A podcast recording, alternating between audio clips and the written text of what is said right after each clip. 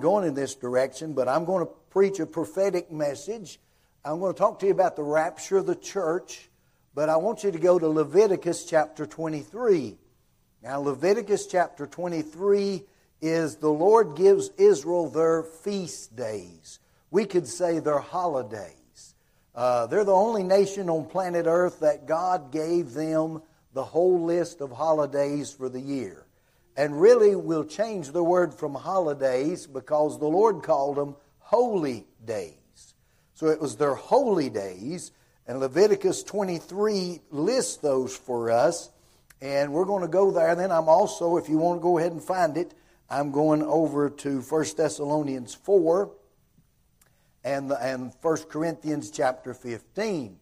Now, 1 Corinthians 15, 1 Thessalonians 4, these verses in there talk about the rapture of the church.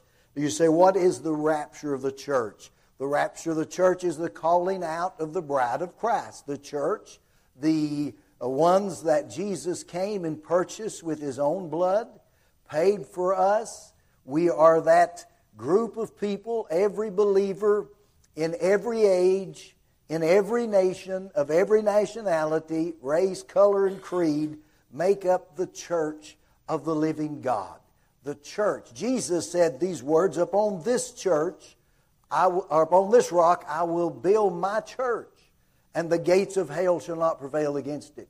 Jesus said, I will build my church upon me. That's the rock he was in reference to. It's not to Simon Peter, it was to Jesus himself. Simon is the little rock, but and Peter's the little rock, but Jesus is the rock of ages, cleft for me.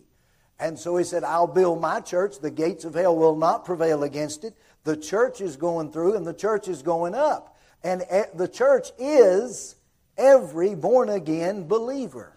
Please understand that. It's not a certain denomination, it's not a certain group. I had someone, I've had this often told to me if you would just become a member of my group, we'd be sure you're going to heaven. I said, I'm sure I'm going to heaven and not be a member of your group because I have the one living in me who is eternal life. The Lord Jesus Christ is eternal life. He lives in you. And when He lives in you, you have the guarantee of heaven. Hallelujah. Neither is there salvation in any other, for there's none other name uh, under heaven given among men whereby you must be saved. Acts 4.12. John 5.24, Verily, verily, I say unto you, he that believeth, he that believeth on me, he that believes in me, is not going to perish. He says, You have life in him. John 5 24. I didn't quote that exactly, but the, the message is there. I say unto you, He that believeth on me. And John 3 16. And we're told, God so loved the world, He gave His only begotten Son, that whosoever believeth in me should not perish, but have everlasting life. And we know also that Christ was once offered to bear the sins of many. We go through these verses so you'll understand that every born again child of God, regardless of where they are in this world, regardless of the age they have lived in, since the crucifixion of Christ and his resurrection, since the glorious work of the cross. As those individuals believe on the Lord Jesus Christ, we make up the bride of Christ. He's coming for the church. Now, what's so important? Why do I want to emphasize that now? Because beginning Friday at sundown, this past Friday at sundown, Brother Josh probably will elaborate more on this tonight, but on Friday at sundown was one of their feasts of Israel. Actually, uh, I was reading from a Jewish uh, website, and they said this is our most holy of the holy days this, this group that's coming up. You have the Feast of Trumpets, or Rosh Hashanah, which is their beginning of their new year. So if you've got Jewish friends, you want to wish them a happy new year, go ahead. Because it began on Friday evening at sundown for them, and it goes through today at sundown for the, our Jewish friends. This is Rosh Hashanah, or it's the Feast of Trumpets. That's talked about in Leviticus 23. And then, beginning one week from today, is Yom Kippur. Now, that's a holy day for them. That's the day of atonement that they celebrate. And the Lord talks about it here in Leviticus 23. He gives them all the details for it. And then later on, on the 15th day of their Jewish calendar in September of this year, is the Feast of Tabernacles. So these three feasts are yet to be fulfilled as far as Jesus Christ's work in these three particular feasts. I say his work because all of the other feasts have been fulfilled by the work of the Lord Jesus.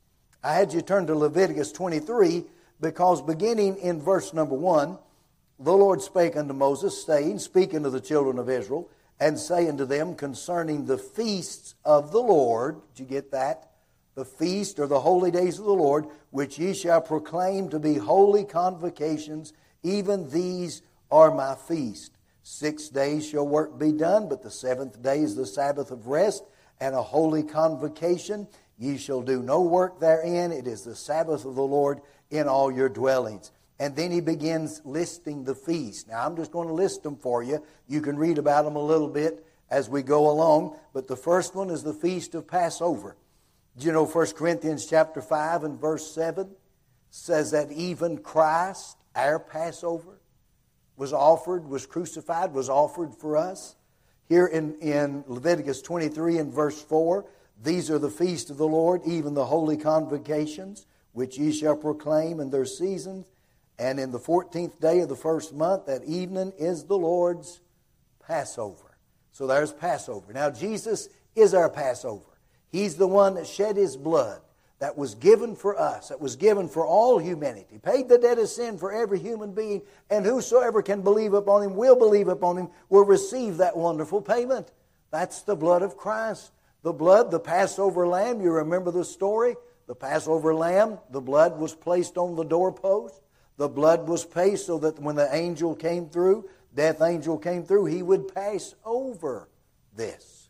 And those that would be safe inside covered by the blood. And here we are. We're safe inside, covered by the blood of the Lord Jesus Christ. Hallelujah for that. So the Passover has been fulfilled. Secondly, was the days of unleavened bread. This is a picture of the memorial feast of Christ. And begins there in verse number six. He has fulfilled that already. Then in, the, in verse number nine is the first fruits. That's Resurrection Sunday for us. The first fruits. And the Lord spake unto Moses, saying, speaking to the children of Israel, and saying to them, When you be come into the land which I give unto you, ye shall reap the harvest thereof. Then you shall bring a sheaf of the first fruits of your harvest unto the priest. So here is the first fruits. That was the first to be offered. And Jesus Christ is referred to in 1 Corinthians 15 and 23 as our first fruits. That's exactly what he is. He was the first risen from the dead. Hallelujah. And now, because of that, you remember it says that as Jesus hung on the cross, and then the great earthquake that came, darkness settled, the great earthquake came, Jesus gave up the ghost, or he, in, in essence, gave his body permission to die. And when that happened, it says many of the graves of the saints were opened. Many of them were opened and they came, uh, they came out after his resurrection. They didn't come out in the three days Jesus was buried. The graves were opened. I think they, they rolled stones over the mouth of caves in those days. I think the stones were rolled away. I believe people uh, for three days while Jesus was in the earth, I think they could go by and literally, if you wanted to say visit a cemetery, and the grave was open. But they could see the wrapped up corpse in there but after his resurrection. The Bible says they came out of the grave and appeared to many in Jerusalem. So, man, saints got up. Boy, I'm telling you. And not only was the witness of Jesus Christ, and, he stayed here for that 40 day period and was seen of, of hundreds and hundreds, over 500 brethren at one time. He was seen, but others arose.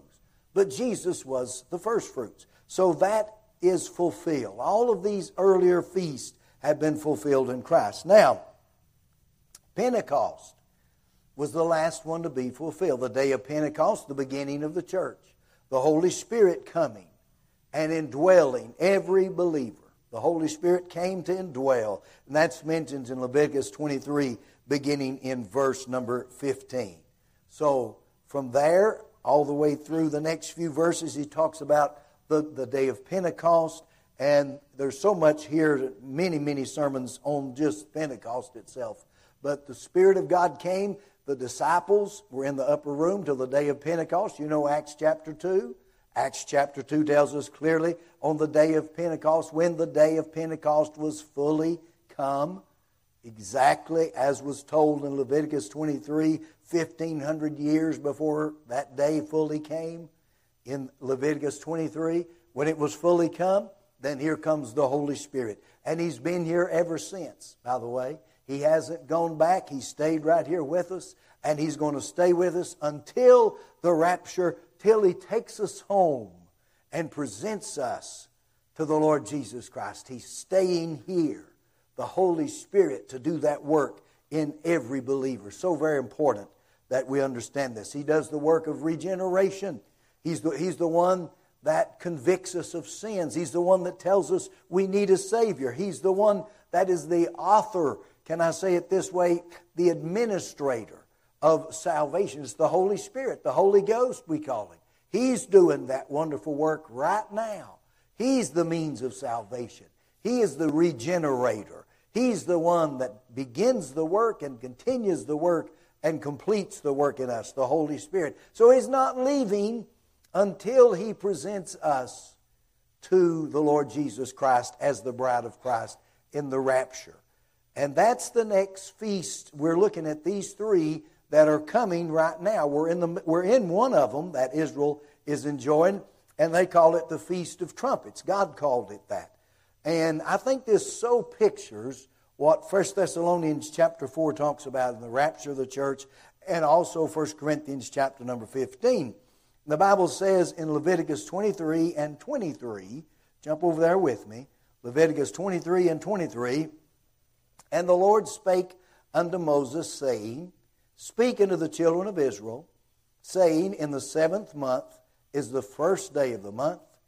Shall ye have a Sabbath, a memorial of blowing of trumpets, and holy convocation, same words used for the other feast. You shall do no servile work therein, but you shall offer an offering made by fire unto the Lord. But it was the feast of trumpets. Now, the Lord had used the trumpets, the shofar, the, the ram's horn, he had used that to, for many reasons for, in the camp of Israel. Uh, they would blow the trumpet if they were going to war. They would blow the, tr- the trumpet for worship. They would blow the trumpet for a time of warning as well. Blowing the trumpet, in many times, in cases, was for repentance. Repent. And they'd blow the trumpet. They'd blow the p- trumpet to warn them of enemies and for warfare and for worship, they would blow that trumpet, and the trump would sound. And here's the blowing of the trumpet. And these days of the trumpets, that's what they're in right now, is days of, I'm going to say warning right now, encouraging them for repentance. But for you and I who know the Lord Jesus Christ, we see how the writers of the New Testament, and all, and by the way, Paul, being a devout Jew, and uh, can I say one of the most educated of the Jews, he writes about this time in 1 Thessalonians chapter number 4. And in writing about this, he says, I would not have you to be ignorant, brethren, verse 13, 1 Thessalonians 4. I won't have you to be ignorant, brethren, concerning them which are asleep, those which gone on before us, that you sorrow not, even as others which have no hope. For if we believe that Jesus died and that he rose again, even so them also which sleep in Jesus will God bring with him. For this we say unto you by the word of the Lord, that we which are alive and remain unto the coming of the Lord shall not prevent or precede them which are asleep. For the Lord himself shall descend from heaven with a shout, with the voice of the archangel. And did you see this? And with the trump of God, the trump of God, Now, Paul tells us that in 1 Thessalonians 4. This is, this is one of the first epistles uh, that he wrote, if not the very first epistle that he wrote. If you go to 1 Corinthians chapter number 15, you'll find also this mentioned. And he talks about the trumpet shall sound. Won't you just flip over there for a minute and look at this? 1 Corinthians, the 15th chapter. I want you to get these scriptures so you'll understand how this ties right in with the feast of trumpets that's going on now.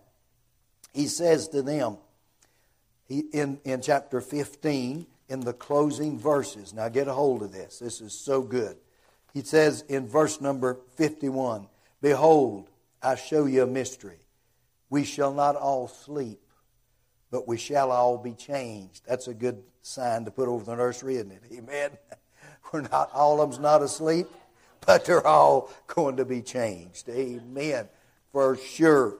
Uh, maybe in all of them, they're all going to be changed. There, Emily and Jacob. Yeah, they're not all sleeping, but they're all going to be changed. And that's what's going to happen to us. We're not all going to sleep. We're not all going to die. But in a moment, in the twinkling of an eye, now this is important, at the last trump, for the trumpet shall sound, the dead shall be raised incorruptible, and we shall be changed. For this corruptible must put on incorruption, this mortal must put on immortality. It's a must. You notice these terms must, must, must. The trumpet shall sound, the dead shall be raised incorruptible, we shall be changed. The trumpet, the trumpet, as I said, it was used for calling people to war, it was used to call people to worship, it was used for warning, encouraging them to repent. That trumpet was used for those things. It was used to announce the feast days. And this feast of trumpets they would continue to blow. It was encouraging them because the other feast, the, the uh, Day of Atonement, was coming one week later, seven days later. Actually, Rosh Hashanah, the New Year, the Feast of Trumpets, on Friday evening, and the Day of Atonement on not the next Sunday, but the Sunday after that would be the Day of Atonement. I was reading a Jewish website about these holidays. And I was reading about the Day of Atonement. It said these words. It said the Day of Atonement is when we are in that one time of the year the closest to God. That one time a year at the Day of Atonement. So why would they blow the trumpets back here one week before that? Because they feel like that at the Sunday following, the Day of Atonement, they're going to have their opportunity to be the closest to God, and literally in the Old Testament, they were. Did I ever turn this on? I did. Let me see. Yeah. I'm on. Did y'all get that? Thank you. Thank you. One person listening to me this morning. Thank you so much. But anyway, I was talking about the Day of Atonement. On the Day of Atonement, let me tell you what happened the high priest, the only time in the year that he could go inside the most sacred room of the tabernacle or the temple in the Holy of Holies, go in there. And he couldn't do it without perfect obedience to the word as he was told. He had to dress correctly with those uh, priestly garments on. He had to have blood sacrifice for himself.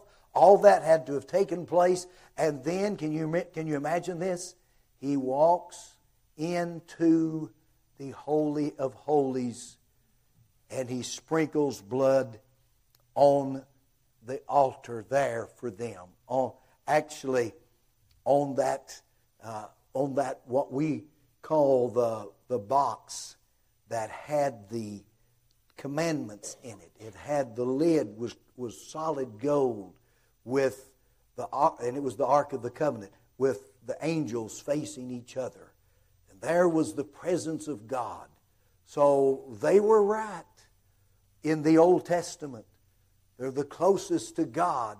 So what they would do when they'd blow the trumpets, it was calling them to, hey, this is the feast days. This is the time to repent. This is the time to get right because when that priest goes in on the following Sunday and he goes in there and he offers that blood, that's the closest we'll be for a year to a holy God. That's the closest. And it still says that on many of the Jewish websites that you will see. But that today, since we know that Jesus Christ entered in once into the holy place, one time, having obtained eternal redemption for us, he entered in once, put, put his own blood there, so you and I can have eternal sac, uh, access to Almighty God. That's the reason that when Jesus died, the veil in the temple was rent from top to bottom, making a way so you and I could go in to the presence of God. You see, up till that time, no one could go into the presence of God and not be killed. Old wicked sinners barge right into the presence of a holy God. He'd be dead instantly. And that's what the Jews were so fearful of. They wondered how people could say they see God and not and still be living. I remember uh, there's incidents in the Old Testament where that they disobeyed God. I remember in one instance when they were moving the ark, you remember, and they had it on a they had it on a special cart and they were trying to move it and they were marching in and David was leading the group and and the ark of the covenant shifted on that cart that the oxen was pulling and and one of the men, thinking it might fall, reached over and touched it, and God killed him instantly. He fell dead. So it was, a, was an awesome thing to get into the presence of God, and it is. No sin can enter his presence, so they have to offer blood. On the Day of Atonement, they felt the closest to God, and literally they were. But it happened every year. One time a year, the high priest had to go in and do it. But when Jesus, Hebrews says, entered in once into the holy place, having obtained eternal redemption for us. That gives us access. He rent the veil in the temple as he hung on the cross when he died and gave his precious blood for our sins. The Father in heaven, I can see this. The Father in heaven took that thick curtain. It was really a curtain. We think of a veil as that which covers the face of a bride, but actually it was a thick curtain uh, some of the historians, Josephus being one of those, Josephus says that, that this curtain was so, was so thick and was so woven together that uh, two teams of horses couldn't pull it apart. It would, it would just stretch, it would not tear. But when Jesus died on the cross of Calvary, the Bible tells us clearly that from top to bottom the veil rent. Can you imagine? at the very day of atonement, the time of atonement. And here's, here is this veil that's separating, but when Jesus died, the veil was torn open. The Passover lamb was shedding his blood, the eternal sacrifice. He was entering into the holy place in heaven, giving his blood for me and for you, and tore that curtain. I can see the Holy Spirit just grab that curtain and tear it from top to bottom. And my, how surprised the priests were who were in the temple that day when Jesus died on the cross. How surprised they were as they were in there ministering, and all of a sudden they hear a ripping and a tearing that had to be so very loud you could hear it everywhere and in that temple area. And that temple was rent. The earth did shake and quake, or rather, that veil, that curtain was rent, giving us access to God through the blood of the Lord Jesus Christ. So on this Feast of Trumpets that they're celebrating, we're reminded of the rapture of the church, that the trumpet will sound, the dead in Christ shall be raised incorruptible, and we shall all be changed. Let me talk to you just a minute here, a little more about some details about the rapture. You notice back in 1 Thessalonians chapter number 4, he tells us that, and there's quite a few details here. 1 Corinthians 15 says that death is going to be defeated. The corruptible is put on incorruption. Hallelujah.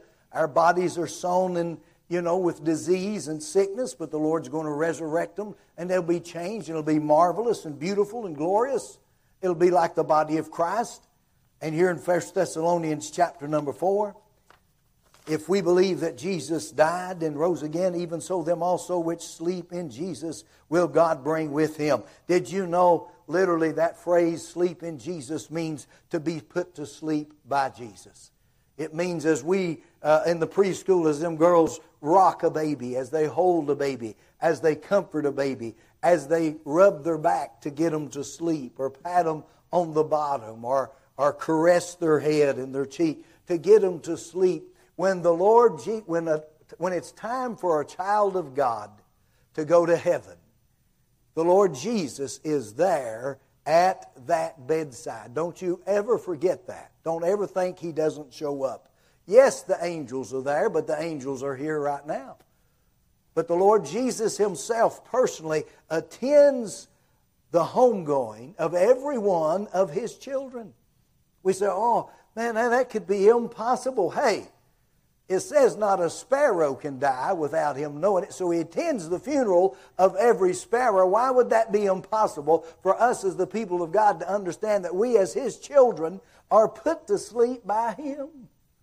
He, in essence, can we say, rocks us to sleep, caresses us to sleep, kisses us to sleep. I think that's how he put Moses to sleep. You know, Moses, Moses uh, did not have any physical problems at 120 years old. And it says that he, his natural force was not abated. But the Lord, the Lord, put him to death and buried him. He kissed him, I think, to death.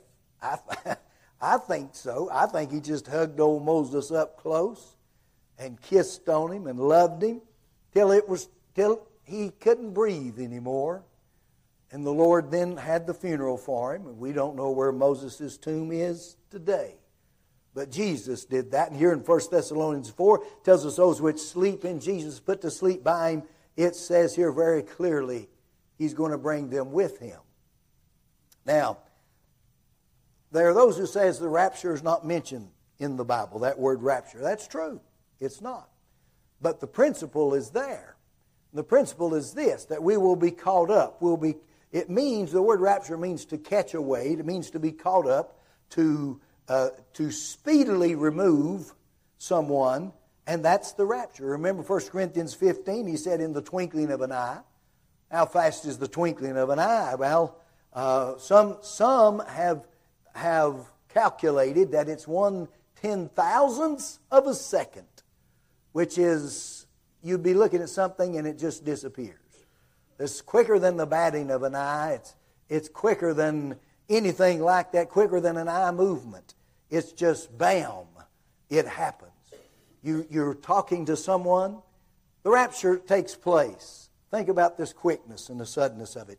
The rapture takes place. You're talking to an individual, and you're getting ready to say one word, or they are, and they never even, their mouth moves. You may not even see that, and they're gone. They disappear in front of you they totally disappear.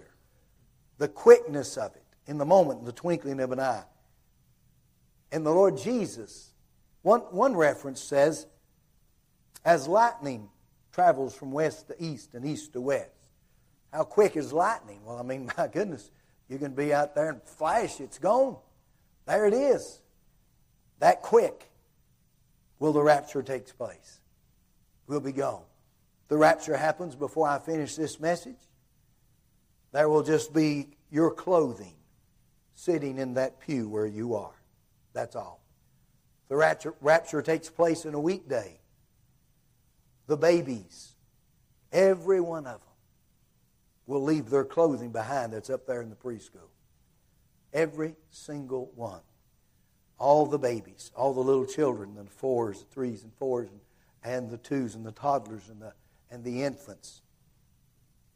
I would love to think that all the parents would go too, but I'm afraid there's, there's some that's not.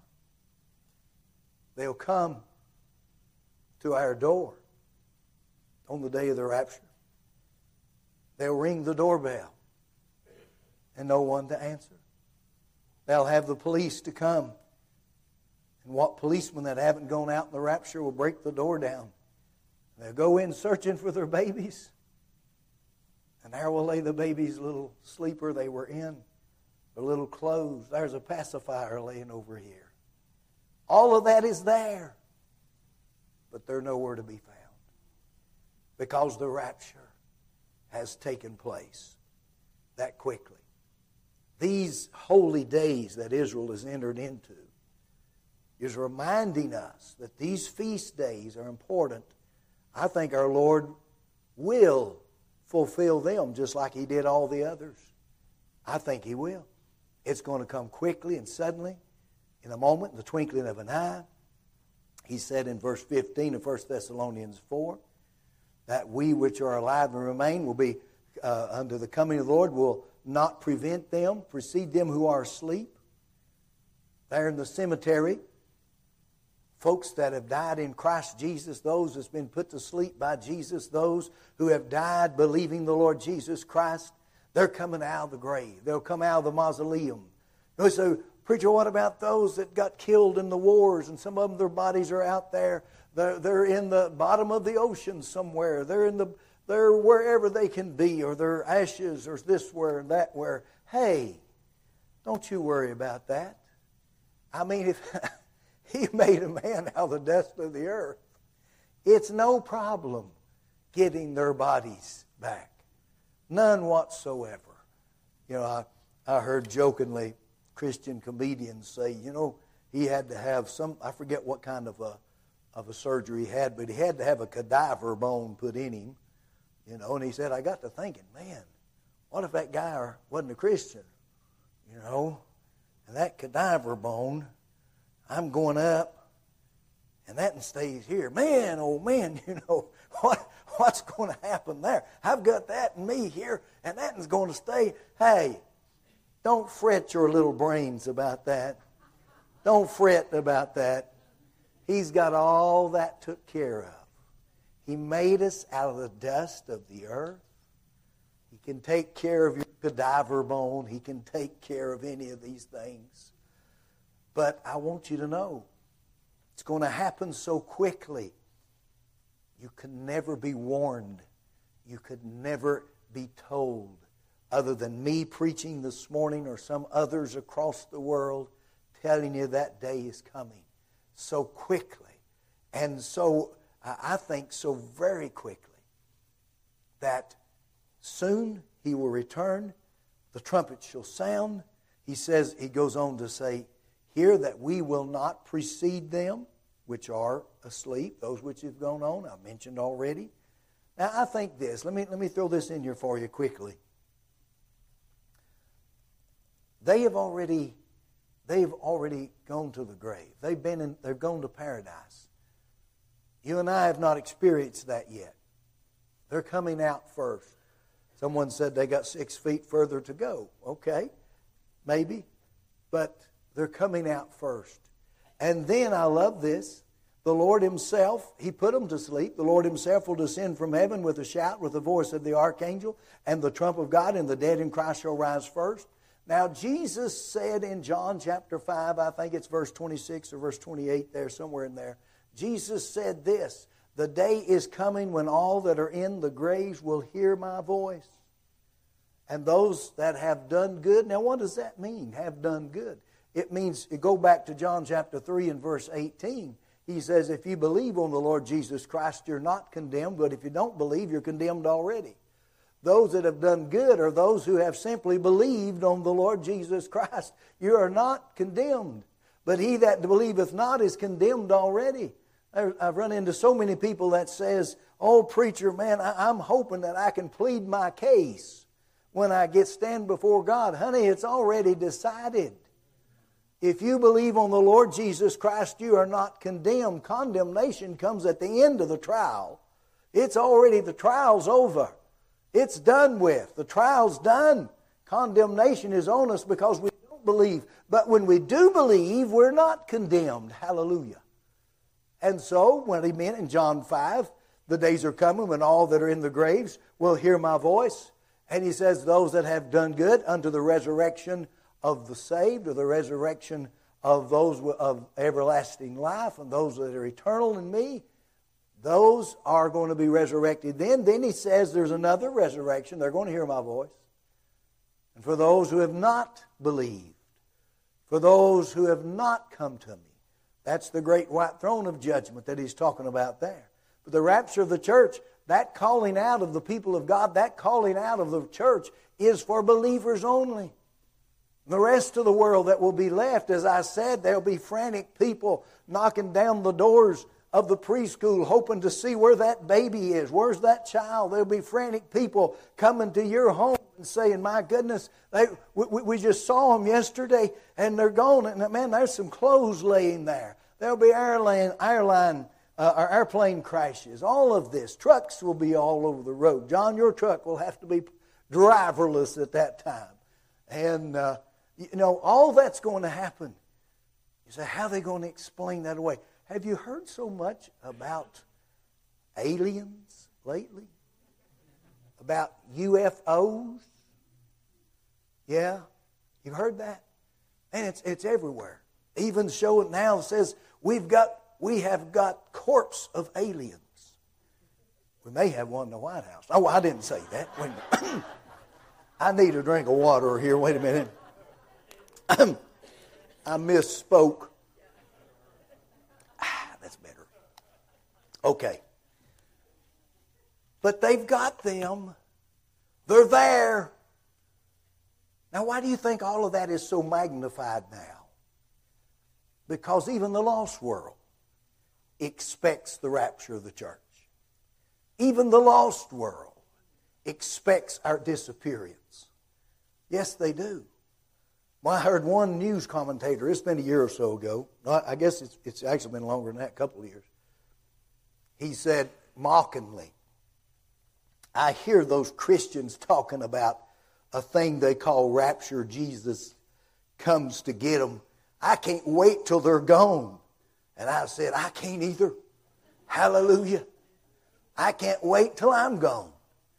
But I've got a, a heartache for those that'll be knocking down the doors of the preschool, that'll be knocking down the doors of the church. And they say, Man, we, we wanted, we thought we had more time. In a moment, in the twinkling of an eye, at the last trump, the Lord's descending, the voice of the archangel. Now the trumpet sounded for warfare. What's going to take place in a war? What do you mean a warfare, preacher? Listen to me. Satan and all the demons of hell, all the imps of hell, will be up there in the air trying their best to prevent you and I from going. What do you, you think so? I know so. That's the reason, one reason, that Jesus Christ is coming himself and calling us out. Because Satan, that big old ugly demon who's doomed for the lake of fire for eternity, and all the demons of hell would like to be a barrier there to keep the saints of God from going up. But Jesus is coming. And Jesus comes and calls us out. And Michael the archangel, I think it's Michael, he's the warrior angel. It says it, the voice of the archangel and the trump of God. Oh, Michael the archangel comes there. And he's done whooped up on the devil several times. And he's whipping up on him today. I think he's the angel that's given charge over the protection of the nation of Israel. I believe it's Michael. Uh, I was. Did I tell you this? Did I tell you about meeting a uh, international uh, IDF pilot, Israeli Defense Forces pilot, who had flown in one of their wars, the previous wars? I met him over here 20 years ago at a, at a prayer breakfast, citywide prayer breakfast. He spoke, and I got to talk to him some afterwards. But he was telling, here he is, an IDF pilot. They're the best in the world. And I asked, or I didn't ask, but another preacher asked the question, why are you guys called the best in the world? He said, we are.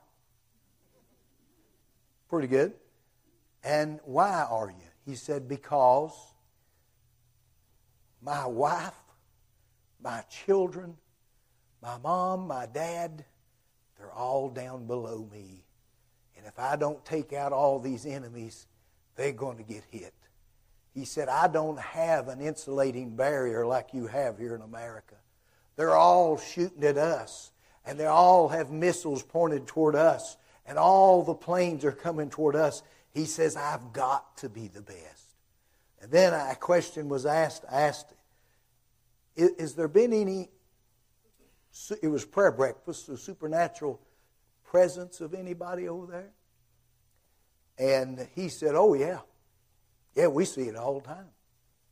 Now, think about this. He said, we see it all the time. Josh and, and uh, will be showing us things tonight that's going to be unbelievable. But he's, he said these words, we see it all the time.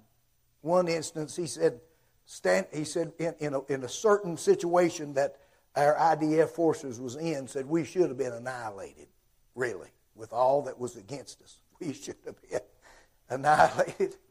And he said, standing on a hilltop was a figure in white. And he said, Our forces won. And he said, All we could do was just when we came back, when we landed the planes, when our forces came in and the tanks got through the day, is just say, wasn't us. Somebody else. I think that's old Michael the archangel, but at the trump of God, at the voice of the archangel, it tells us the dead in Christ shall rise first. Then we which are alive and remain of the coming of the Lord shall be called up together to meet him in the air. Yeehaw, hallelujah. You and I our loved ones, yes, they're coming out first. They're going up in the air, and old Satan and all the demons, they'll, they'll be knocked all over the place. And old Michael, the archangel, the Lord Jesus, has give the command that demon forces are poof. And here we go up. And we meet one another along the way. It's, that's the way I understand it. We get to fellowship along the way. Hallelujah. Won't it be wonderful? We'll get to, we'll get to have a meeting in the air. And Jesus will let that happen. I know we'll be most excited to see Jesus. I know we will. We'll hear his voice. My sheep hear my voice, and I know them. You know that when he comes, he will not ask for our church roll to see if we've got everybody here that's going. He won't go to any church and say, let's see who you have on the roll so we can see if they're coming in the rapture. No. My sheep hear my voice, and I'm known of them, and they know me. We know him. He knows us. And we're going up because we hear his voice. We're called up to be with him in the air. We hear his voice. We know he's calling. We know it's him. And we go. I remember when my kids were small, We'd be in some big old store or we'd be out in some amusement park somewhere and there'd be wall to wall people everywhere, and, you know. But uh, I, could, I could hear, we could hear our kids' voice. And we knew if it was them, knew where they were, they could hear our voice. And I could yell out, or their mama, Rebecca, Josh, Nathan, and there might be hundreds of Rebeccas and Nathans and Joshes around, but they heard our voice. And they came to us. And that's the way of God's people. Folks, these are exciting times, but it's times that we must understand in these very days, days typifying the return of the Lord, there's so much more. You've got the Day of Atonement that's coming next Sunday. This three uh, feast days are important. And I personally look for our Lord's return this time of year more. It seems like more than there's an anxiousness in my soul more than any other time. I know no, we don't know the day or the hour, but He has these three feasts to fulfill. I want to ask you this morning, while we are here, do you know that you're going? Can you say without a doubt, I have given my life to Jesus? I remember the transformation he saved me. And I'm His. I know I'm going. Let's bow our heads for prayer for a moment. I want you to be sure. I sure do not. And this, this burdens my heart, breaks my heart sometimes when I contemplate on it. Will there be people the first Sunday after the rapture? Will there be people that'll come to our church? We've always come here. Where is everybody? They're not here. Wonder what's happened. You reckon they're part of that group that just disappeared? And, you know, the news is saying that there's been an invasion from outer space, or UFOs have been spotted, and our army's attacking them, and there's warfare. I bet they were taken out that way. Where is everybody? Where have they gone? I hope God knows my heart that there'll be no one that has been here before that's going to come and be looking for folks in the church. I pray that's not going to happen. Right now is the time to get ready. The trumpet is sounding in essence already. He tells us, told his prophets, lift your voice as a trumpet. Declare the truth, declare the way. And we are declaring the Word of God, declaring the truth is in Jesus Christ. He's the Savior, He's the Redeemer. No church, no religion can keep you, but Jesus can. Will you today? If you don't know Him as your Savior, or if you got a question, have I ever really give my life to Christ? Right now, right where you are, right where you are right now, just confess to Him, Lord, I'm a sinner. I know I am. I know you're a holy God. And I know I'm a sinner. I believe you died for me, Jesus.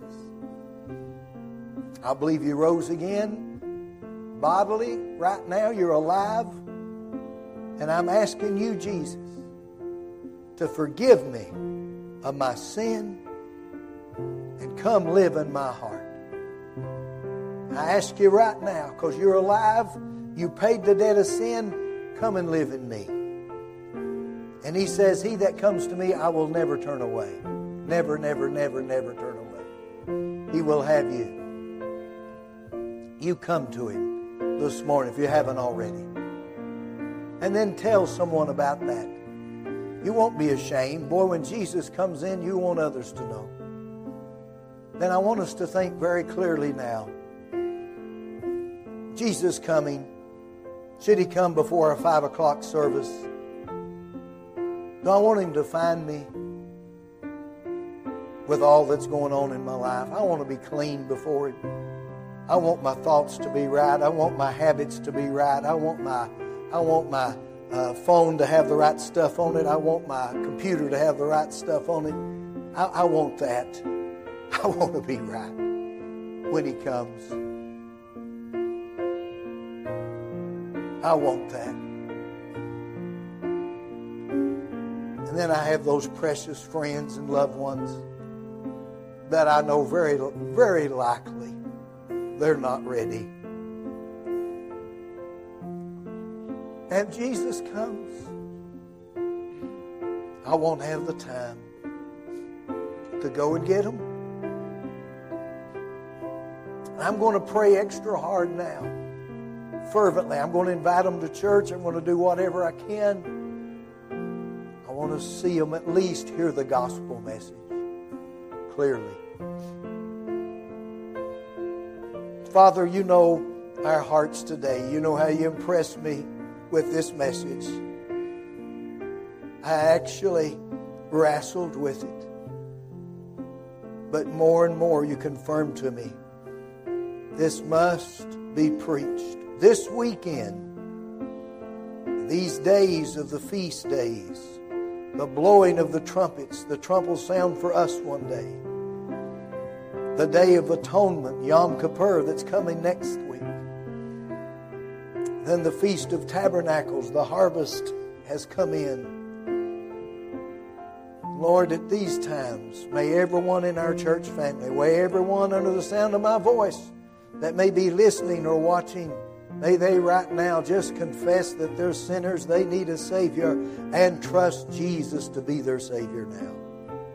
And Lord, our dear loved ones, our friends, our neighbors, Lord, I pray for them. We lift up every one of them that's on the minds of people here in our auditorium today. We lift them all up to you wherever they are. We believe you're speaking to them. Lord Jesus, bring them to you. Clean us up. Clean me up. Clean all of us up. Help our thoughts to be right, our actions, our attitudes, but it all begins with our thought pattern. Help that to be right with Thee in every way. Clean us up. The blood of Christ Jesus, the blood of Jesus cleanses us from all sin. And we know that and we thank